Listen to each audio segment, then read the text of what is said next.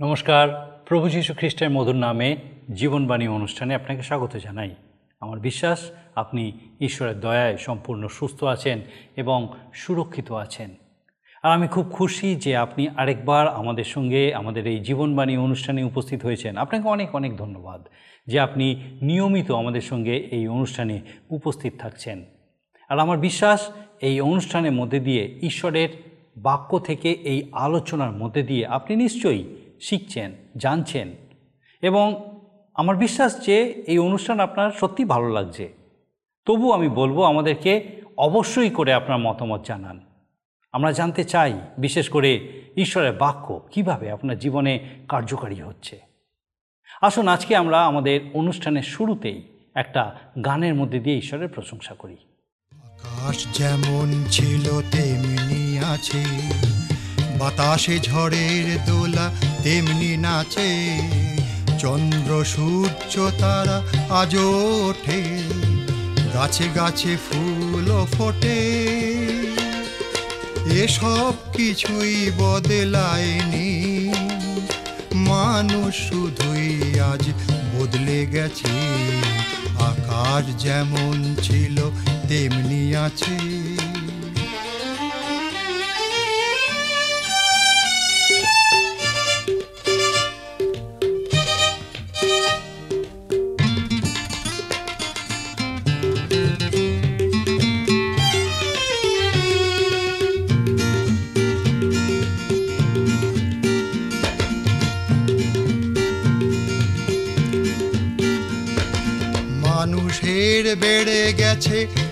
অহংকার।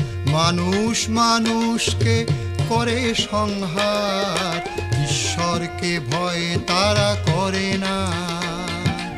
তার নাম অন্তরে ধরে না। ঈশ্বরকে ভয় তারা করে আমরা বাইবেলের পুরাতন নিয়মে বর্ণিত যাত্রা পুস্তক থেকে ধারাবাহিকভাবে অধ্যয়ন করছি। আমার বিশ্বাস, এতদিনে এই পুস্তক সম্পর্কে আপনার একটা ধারণা হয়েছে। ইতিমধ্যেই কয়েকটি অধ্যায় আমরা আলোচনা করেছি। মিশ্রীয়রা একেশ্বরবাদকে বহু ঈশ্বরবাদে পরিণত করেছিল।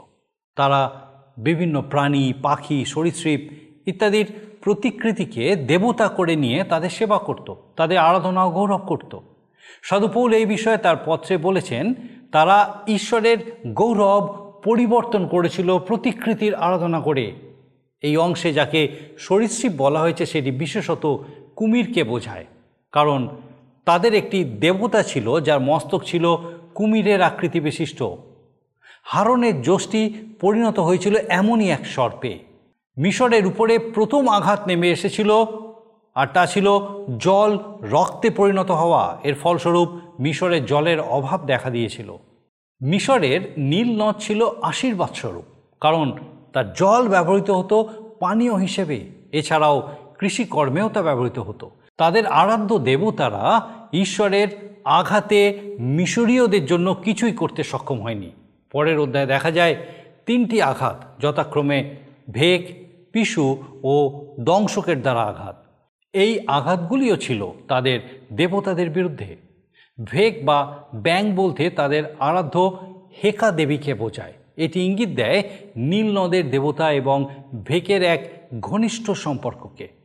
এইরকমই একটি হলো সুপ্রাচীন এবং দেবতাদের মাতাস্বরূপ যে উর্বরতা এবং নবজন্মের দেবতা। যাই হোক, মিশরের সর্বত্র ভেকের প্রাদুর্ভাব হওয়ার ফলে মিশরীয়দের জীবনযাত্রা দুর্বিষহ হয়েছিল। তথাপি ফোরনের হৃদয় কঠিন হয়েই রইল। সেই ইসরায়েল সন্তানদের ছেড়ে দিতে রাজি হলো না। আসুন আমরা আজকে আমাদের মূল আলোচনায় প্রবেশ করি। আর দেখি যে ঈশ্বর তার জীবন্ত বাক্যের মধ্যে দিয়ে আজকে আমাদেরকে ঠিক কী বলতে চান। আমার প্রার্থনা যেন এই সময় আমরা ঈশ্বরের রব শুনতে পাই, যেন পরিষ্কারভাবে উপলব্ধি করতে পারি। তিনি আজকে আপনার জন্য, আমার জন্য তার জীবন্ত বাক্যের মধ্যে দিয়ে কি নিয়ে আসতে চলেছেন।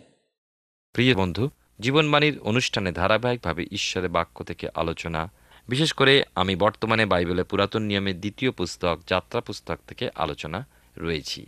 আজকের ওই যাত্রা পুস্তকে সাতের অধ্যায় দশ পদ থেকে আলোচনা শুরু করব।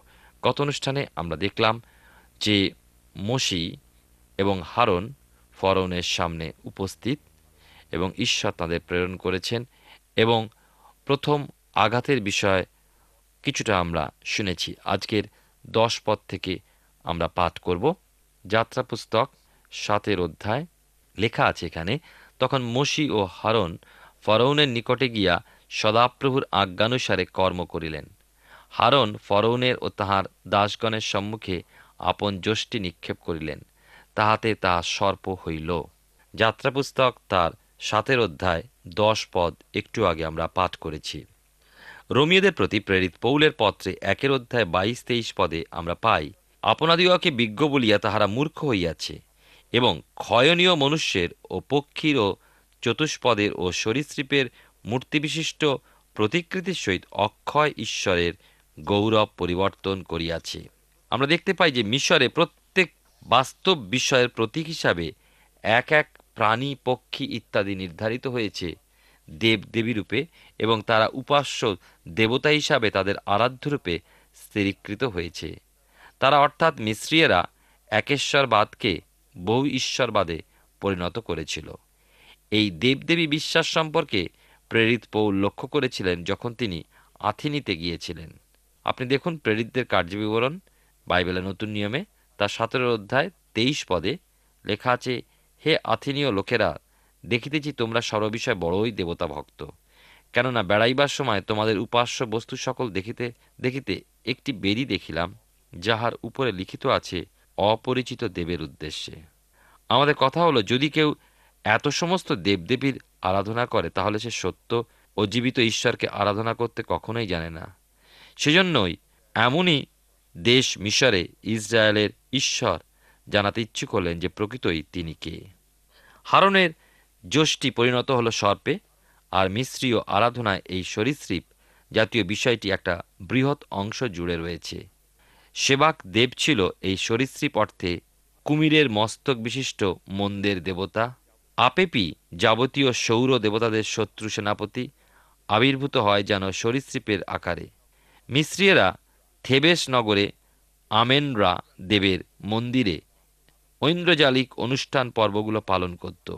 আপেপি বাস করত আকাশে, অর্থাৎ স্বর্গের নিম্নস্তরে, এবং প্রত্যেক দিন সূর্য দেবতা রা উপস্থিত হওয়ার পথে প্রতিবন্ধকতা সৃষ্টি করত। বজ্রপাত, ঝড় ঘূর্ণিবাতাস বৃষ্টি প্রভৃতি সৃষ্টি করে মেঘ, কুয়াশা, শিশির ও আকাশের যে ঘন কালো অন্ধকারাচ্ছন্ন অবস্থা নিয়ে আসে এবং সূর্যোদয়কে প্রতিহত করে। মিশ্রীয়দের ছিল এই বিশ্বাস। মিশ্রীয় অনুষ্ঠানগুলো আপেপিকে ধ্বংস করার উদ্দেশ্যেই অনুষ্ঠিত হতো। এ ছিল মিশরের প্রধান উপাসনা।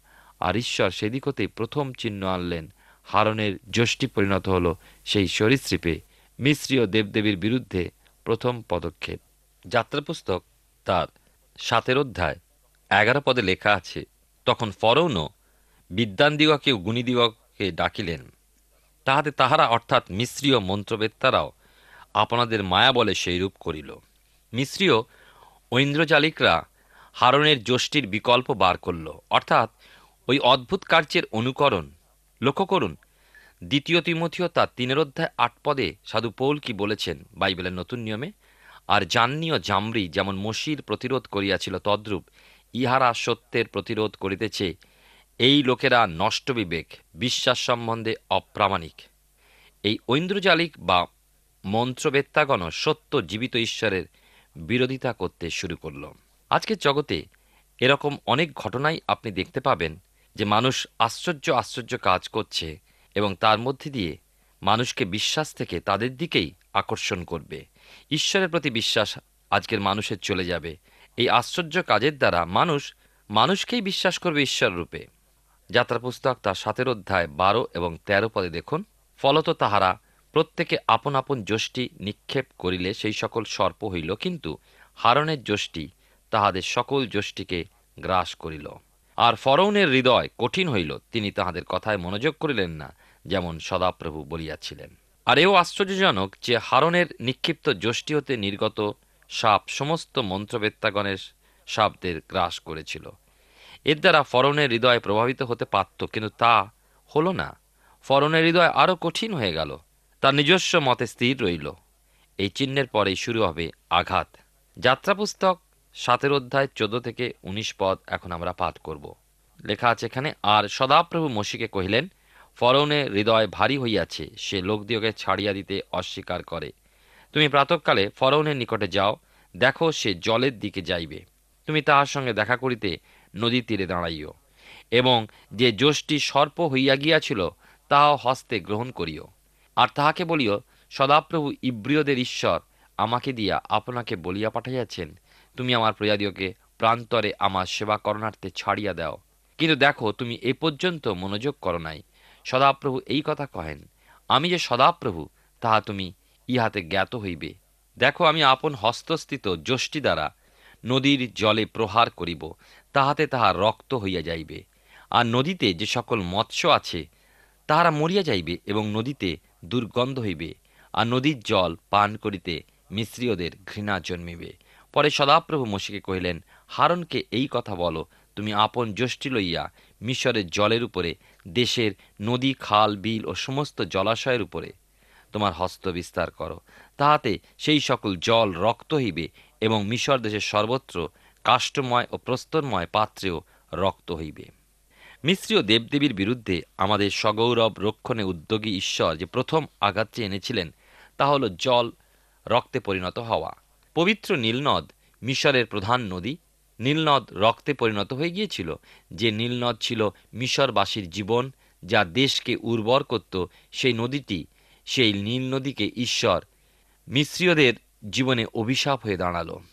একসময় ছিল মিশরের উপরে আশীর্বাদ স্বরূপ যে নীলনদ, তাকে ঈশ্বর মিশরের উপরে দণ্ডস্বরূপে নিয়ে এলেন। ঈশ্বরের প্রথম আঘাত এইভাবে মিশরের সমস্ত জলাশয়, জল রক্তে পরিণত হয়েছিল। এমনকি সমস্ত পাত্রস্থ জলও এই পরিণতি লাভ করল। কুড়ি একুশ পদে লক্ষ্য করুন, লেখা আছে এখানে, তখন মসি ও হারন সদাপ্রভুর আজ্ঞানুসারে সেইরূপ করিলেন।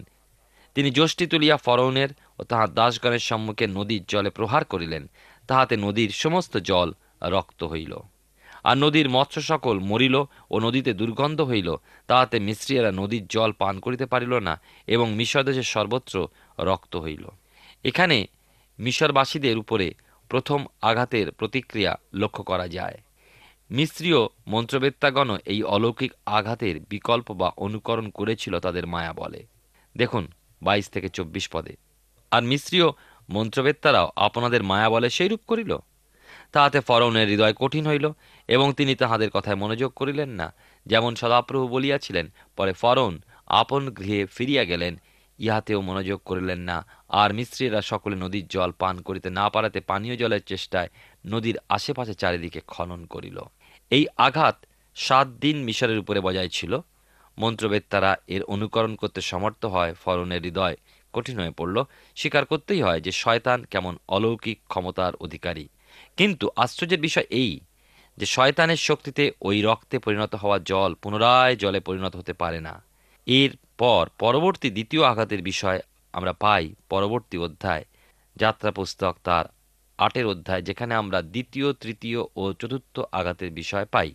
এই অধ্যায় রয়েছে, পরবর্তী আঘাত স্বরূপ মিশরকে ঈশ্বর ভেকে বা ব্যাঙে পরিপূর্ণ করলেন আর অন্যবারের মতো ফরৌন হৃদয়কে কঠিন করল। এরপর ঈশ্বর পিশুর দ্বারা দেশকে আঘাতগ্রস্ত করলেন, যা মিশরের প্রতি তৃতীয় আঘাত স্বরূপে নেমে এসেছিল। শুধু এখানেই ঈশ্বর ক্ষান্ত হলেন না, তিনি আপন মহিমাকে প্রকাশ করতে বদ্ধপরিকর।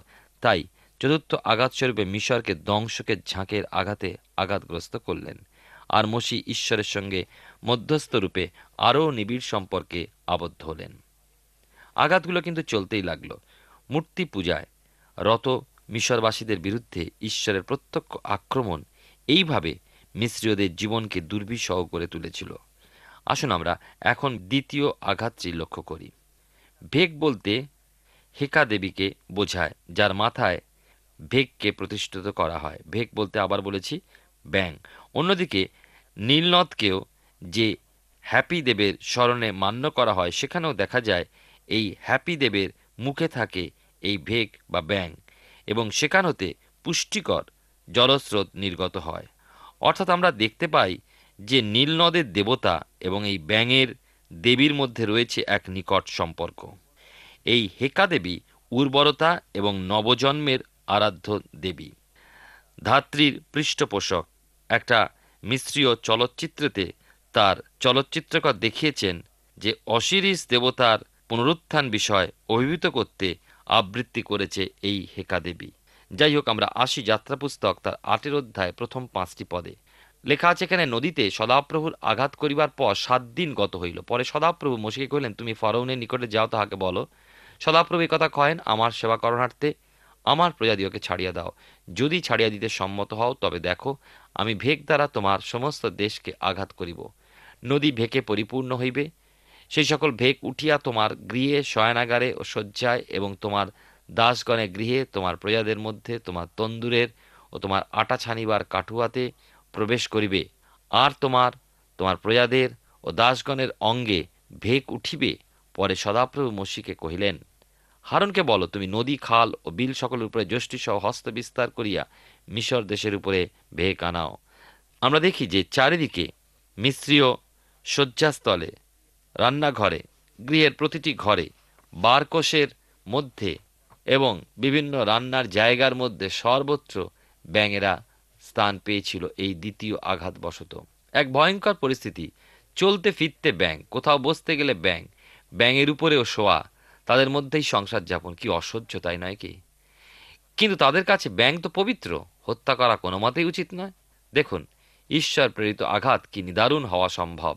যাত্রা পুস্তক তার আটের অধ্যায় ছয় এবং সাত পদে লেখা আছে, তাহাতে হারন মিশরে সকল জলের উপরে আপন হস্ত বিস্তার করিলে, ভেকেরা উঠিয়া মিশর দেশ ব্যাপিল। আর মন্ত্রবেত্তারাও মায়া বলে সেইরূপ করিয়া মিশর দেশের উপরে ভেক আনিল। দেখুন, মিশ্রীয় মন্ত্রবেত্তারাও তাদের মায়া বলে এই কাজ করতে সমর্থ হলো।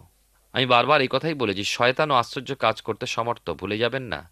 তাই আশ্চর্য কাজ দেখেই আপনি ভুলবেন না, কিন্তু ঈশ্বরের বাক্য দ্বারা আপনি চালিত হন। সেইটা সব থেকে বড় বিষয়। আপনি কোনটি সঠিক, কোনটি ভুল, কি করে নির্ণয় করবেন? একটি মাত্র আপনার মানদণ্ড আছে, তা হচ্ছে ঈশ্বরের বাক্য যা আপনাকে দেখিয়ে দেয়। আমরা দেখি ঈশ্বর সহিষ্ণু। তিনি এত শীঘ্র কোপান্বিত হয়ে চরম আঘাত আনেন না। তাই তো শয়তান, দিয়াবল আজও এই পৃথিবীস্থ মানুষকে যাতনাগ্রস্ত করতে পারছে। তাদেরকে নিজ মন্ত্রণায় চালিয়ে নিয়ে চলতে পারছে। কিন্তু ঈশ্বর সেদিনের মতোই সতর্কতা প্রেরণ করে চলেছেন, যে তা অনুসরণ করতে বাঞ্ছা করে সে রক্ষা পায় বই কি। এইসবের মধ্যে দিয়ে সে সিদ্ধতা স্তরে পৌঁছে যায়। আমরা যাত্রা পুস্তক তার আটের অধ্যায় আলোচনায় আছি। এখন আট থেকে এগারো পদ আমরা দেখি। লেখা আছে এখানে, পরে ফরন মসি ও হারনকে ডাকাইয়া কহিলেন, সদাপ্রভুর কাছে বিনতি করো যেন তিনি আমা হইতে ও আমার প্রজা দিগের হইতে এই সকল ভেগ দূর করিয়া দেন, তাহাতে আমি লোকদিগকে ছাড়িয়া দেব। যেন তাহারা সদাপ্রভুর উদ্দেশ্যে যোগ্য করিতে পারে। তখন মসি ফরাউনকে কহিলেন, আমার উপরে দর্প করিয়া বলুন ভেগ সকল যেন আপনা হইতে ও আপনার গৃহ সকল হইতে উচ্ছিন্ন হয়, কেবল নদীতে থাকে। আপনার ও আপনার দাসগণের ও প্রজা সকলের নিমিত্তে কোন সময়ের জন্য এমন বিনতি করিব? তিনি কহিলেন, কল্যকার নিমিত্ত। তখন মসি কহিলেন, আপনার বাক্যানুসারী হোক, যেন আপনি জানিতে পারেন যে আমাদের ঈশ্বর সদাপ্রভু তুল্য কেহ নাই। অদ্ভুত বিষয় হলো এই যে মন্ত্রবেত্তাগণ মসি ও হারণের কৃত এই আঘাতের বিকল্প করেছে তাদের মায়া বলে, অর্থাৎ এই আঘাতের বিষয়বস্তুকে সংখ্যায় বৃদ্ধি করেছে বটে, কিন্তু তাকে রোধ করতে পারছে না। না, শয়তানের সে ক্ষমতা নেই, এখানেই সে পরাজিত। ফরন হৃদয় কঠিন করেছে বটে, কিন্তু বারবার আঘাতগ্রস্ত হওয়ার ফলে এখন কিছু প্রতিশ্রুতি করছে দেখা যায়। সমস্ত ভেগ বা ব্যাং যেন দূর হয়ে যায়। এই জন্য সদাপ্রভুর কাছেই মসি ও হারন বিনতি করুক। এ হলো ফরৌনের প্রার্থনা। আশ্চর্য মন্ত্রবেতাদের সহায়তা তিনি চাইছেন না। ঈশ্বর ফরৌনকে আপন পরাক্রান্ত হস্তের সম্পর্কে বোঝাতে চান। তিনি নিজের গৌরব কোনো খোদিত বিষয়বস্তুকে দেন না। যাত্রা পুস্তক তার আটের অধ্যায়ে আমরা আলোচনায় আছি, বারো থেকে পনেরো পদ দেখুন। পরে মসি ও হারন ফরৌনের নিকট হইতে বাহিরে গেলেন এবং মসি ফরৌনের বিরুদ্ধে যে সকল ভেক আনিয়াছিলেন, সেই সকলে বিষয় সদাপ্রভুর কাছে ক্রন্দন করিলেন। আর সদাপ্রভু মসির বাক্যানুসারে করিলেন, তাহাতে গৃহে, প্রাঙ্গণে ও ক্ষেত্রে সকল ভেক মরিল। তখন লোকেরা সেই সকল একত্র করিয়া ঢিপি করিলে দেশে দুর্গন্ধ হইল। কিন্তু ফরন যখন দেখিলেন, নিবৃত্ত হইল, তখন আপন হৃদয় ভারী করিলেন, তাহাদের বাক্যে মনোযোগ করিলেন না, যেমন সদাপ্রভু বলিয়াছিলেন। চিন্তা করে দেখুন, আমাদের অবস্থাও এমনই।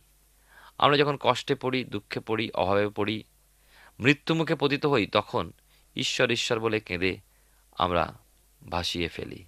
কিন্তু যে মুহূর্তে আমরা আবার সুস্থতা লাভ করি, সমস্যা থেকে উদ্ধার প্রাপ্ত হই, বিপদ থেকে আমরা সরে আসি, তখন আবার আমাদের পুরাতন জীবনে, অন্যায় জীবনে, মন্দ জীবনে চলে যাই। তখন আর সেই বিপজ্জনক সময়ের অবস্থার কথা আমরা মনে রাখি না। তাই নয় কি?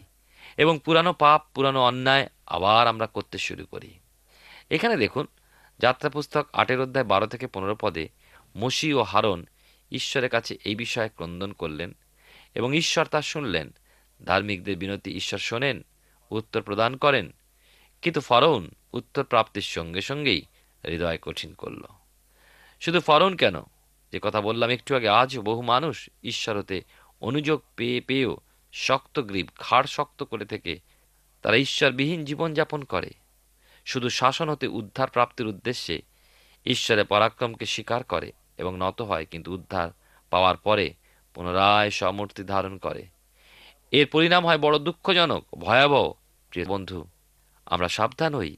এই সকল ঘটনার মধ্যে দিয়ে, ফরৌনের চরিত্রের মধ্যে দিয়ে আমাদের জীবনের দুর্বলতাকে দেখার চেষ্টা করি। আমরাও যেন ফরৌনের মতন হৃদয় কঠিন না করি। ঘাড় শক্ত না করি, কিন্তু ঈশ্বরের হাতে নিজেদেরকে সমর্পণ করি। ঈশ্বর আমাদের সকলকে আশীর্বাদ করুন। আমরা বাইবেলের পুরাতন নিয়মে বর্ণিত দ্বিতীয় পুস্তক যাত্রা পুস্তক থেকে ধারাবাহিকভাবে অধ্যয়ন করছি। আমার বিশ্বাস, ঈশ্বর তার জীবন্ত বাক্যের মধ্যে দিয়ে নিশ্চয়ই আপনার সঙ্গে কথা বলেছেন। আমরা দেখলাম হারনের যষ্টি সর্পে পরিণত হলো এবং একইভাবে মিশরের মন্ত্রবেত্তারা তাদের ক্ষমতা প্রদর্শন করেছিল। কিন্তু ব্যর্থ হলো কারণ হারনের যষ্টি যার সরীসৃপে পরিণত হয়েছিল, সে মন্ত্রবেত্তাদের সর্পগুলিকে খেয়ে ফেলল। এরপর দেখা গেল মিশরের নীল নদের জল রক্তে পরিণত হলো। এমনকি তাদের পানীয় জলের অভাব দেখা দিতে তারা নদীর পাশে গর্ত করে জল পাওয়ার চেষ্টা করল। এরপর মিশরের উপরে ঈশ্বরের দ্বিতীয় আঘাত নেমে এলো, আর তা ছিল ব্যাং ভেকের দ্বারা। মিশরীয়দের দেবতা ছিল হেকা দেবী, তারই প্রতিকৃতি এই ভেক। ঈশ্বর মিশরীয়দের দেবতাদের বিরুদ্ধে আঘাত নিয়ে এসেছিলেন। তাতে প্রমাণিত হয়েছে ইসরায়েলের ঈশ্বরই একমাত্র ঈশ্বর এবং পরাক্রমী তিনি একমাত্র গৌরব পাওয়ার যোগ্য ঈশ্বর। মিশরীয়রা বহু ঈশ্বরবাদের দ্বারা ঈশ্বরের অগৌরব করেছিল। ঈশ্বর তাদের শাস্তি দিয়েছিলেন। তথাপি ফৌরনের হৃদয় কঠিন হয়েই রয়ে গিয়েছিল। এমন আমাদের জীবনেও অনেক সময় আমরা দেখতে পাই, ঈশ্বর আমাদেরকে চেতনা দিলেও আমরা হৃদয় কঠিন করে রাখি। এটি ঈশ্বরের কাম্য নয়। নম্র হৃদয় নিয়ে তার গৌরব করা প্রয়োজন। তিনি এটি আশা করেন আপনার আমার কাছে। আসুন আমরা এই শিক্ষা আমাদের জীবনে প্রয়োগ করি। কিন্তু আপনি কি এই শিক্ষা আপনার জীবনে প্রয়োগ করার জন্য সম্মত? আপনি কি রাজি? আসুন আমরা প্রার্থনায় যাই। আর আমি চাইব এই সময় আপনিও আমার সঙ্গে প্রার্থনায় একমত হন। করুণময় স্বর্গীয় পিতা প্রভু, তোমার ধন্যবাদ, তোমার স্তুতি, প্রশংসা, গৌরব করি যে তোমার পবিত্র অনুগ্রহে তুমি আমাদেরকে আরেকটি বার এই সুযোগ দিয়েছিলে যেন তোমার জীবন্ত বাক্যের সান্নিধ্যে নতুনভাবে পিতাগো আমরা তোমাকে জানতে পারি, চিনতে পারি। ধন্যবাদ ঈশ্বর্গীয় পিতা যে আজকে তুমি আমাদের প্রত্যেক দর্শক বন্ধুর সঙ্গে কথা বলেছ, তোমার জীবন্ত বাক্যের সান্নিধ্য দিয়েছ, নতুনভাবে পিতাগো তাদেরকে তোমাকে চিনতে, জানতে, উপলব্ধি করতে তুমি সাহায্য করেছ এবং প্রার্থনা করি সৈক্য পিতা, তোমার পবিত্র পরাক্রমে প্রভু, সেই যতজন যারা আজকে তোমার বাক্য শুনেছে পিতাগো, হৃদয়ে গ্রহণ করেছে পিতাগো, তোমার আশীর্বাদে পূর্ণ করো এবং পিতাগো উত্তরোত্তর তাদেরকে আরও তোমার বাক্যে বৃদ্ধি পেতে তুমি সাহায্য করো। সৈক্য পিতা, যেন তারা আরও নতুনভাবে আরও ঘনিষ্ঠভাবে তোমাকে জানতে পারে, চিনতে পারে, তোমার সহভাগিতায়, তোমার সান্নিধ্যে বৃদ্ধি পেতে পারে। প্রভু তোমার প্রতি নির্ভরশীলতায় স্থির হতে পারে সৈক্য পিতা। তোমার পবিত্র অনুগ্রহে তুমি তাদের সহায় সহবর্তী হও। প্রার্থনা করি সে প্রত্যেক পরিবারের জন্য, প্রভু, যারা তোমাকে প্রধান স্থান দিয়েছে, যারা পিতাগো তোমার বাক্যের জন্য সময় দিয়েছে। পিতাগো, তোমার পবিত্র অনুগ্রহে সেই প্রত্যেককে তোমার আশীর্বাদে পূর্ণ করো, তোমার দয়ায় পূর্ণ করো। বিশেষ করে প্রার্থনা করি, প্রভু, এই মতো পরিবারে যদি কোনো রকম কোনো অশান্তি থেকে থাকে স্বর্গীয় পিতা, পারিবারিক অশান্তি বিভিন্ন কারণে হতে পারে। স্বামী, স্ত্রীর মধ্যে অশান্তি ছেলে মেয়েদের সঙ্গে অশান্তি বা অন্য অর্থনৈতিক কারণে বা অন্য যে কোনো কারণে যে কোনো অশান্তি হোক না কেন, ও প্রভু, তোমার পবিত্র অনুগ্রহে প্রার্থনা করি, তোমার সে মানব বুদ্ধির অতীত শান্তি, আনন্দে তুমি তাদেরকে পূর্ণ করো। স্বর্গীয় পিতা পরিবারগতভাবে তুমি উপলব্ধি করতে সাহায্য করো যে প্রভু তুমি তাদের সঙ্গে উপস্থিত এবং তোমার সেই শান্তি, তোমার আনন্দ, তোমার প্রেমে তাদেরকে পূর্ণ করো। স্বর্গীয় পিতা সকল সংকট থেকে উদ্ধার করো, সমস্ত অশান্তির অবসান করো, যেন স্বামী স্ত্রী এক হতে পারে, বাচ্চাদের সঙ্গে পরিবার একত্রিত হতে পারে। স্বর্গীয় পিতা অর্থনৈতিক সমস্যা থেকে থাকলে প্রভুকে যেন তার সেই, তার থেকে বেরিয়ে আসার পথ তারা খুঁজে পায়। অন্য একাকিত্ব বা অন্য কিছু থাকলে প্রভু যেন তুমি যে একমাত্র আশা, সহায়, সম্বল প্রভুগো, সেই নির্ভরশীলতায় পিতাগো বৃদ্ধি পেতে পারে। স্বর্গীয় পিতা, তোমার পবিত্র অনুগ্রহে তুমি দয়া করো। তোমার পবিত্র পবিত্রতার সুপরিচালনায় সেই প্রত্যেককে পূর্ণ করো, আশীর্বাদ যুক্ত করো। তোমার প্রতি নির্ভরশীলতায় স্থির করো আরও বৃদ্ধি পেতে সাহায্য করো প্রভু। যেন পিতাগো প্রত্যেকের জীবন তোমাদের সমর্পিত জীবন হয় এবং পিতাগো সেই প্রত্যেক পরিবার যেন, প্রত্যেক সেই গৃহ যেন পিতাগো তোমার আলোকিত গৃহরূপে আরও অনেকের কাছে আলোকময় হয় প্রভু এবং তোমার সেই আলো দ্বারা আরও অন্ধকারে জীবনযাপন করছে, এমন অনেকে পিতাকে যেন তোমার সেই আলোকে আলোকিত হয়ে তোমার চরণে আসতে পারে সৈক্য পিতা, তুমি কৃপা করো।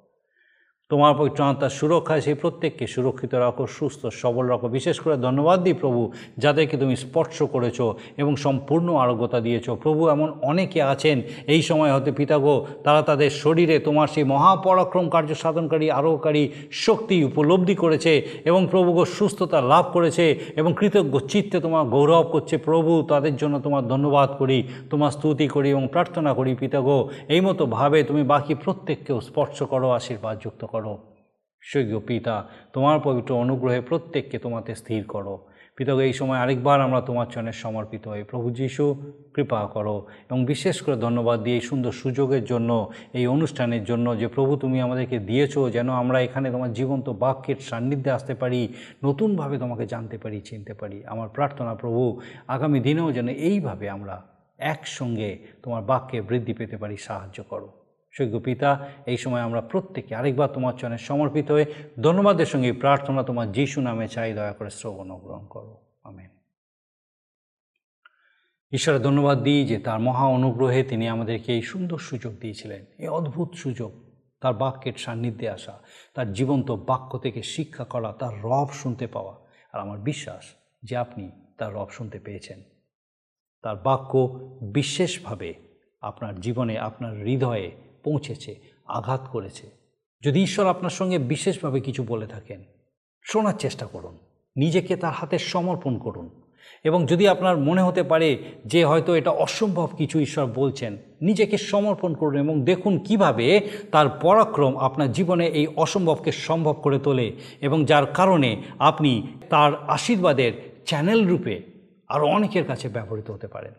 আমার বিশ্বাস আগামী দিনও এইভাবেই আমরা একসঙ্গে আরও ঈশ্বরে বৃদ্ধি পেতে থাকব, তার বাক্যে বৃদ্ধি পেতে থাকব। ঈশ্বর আপনার মঙ্গল করুন। প্রিয় বন্ধু, আশা করি জীবনবাণী অনুষ্ঠানটি আপনার ভালো লেগেছে। আর যদি ভালো লেগে থাকে, তাহলে অবশ্যই আমাদের একটি মিসড কল দিন। আপনার দেওয়া মিসড কলটি আমাদের কাছে অতি মূল্যবান।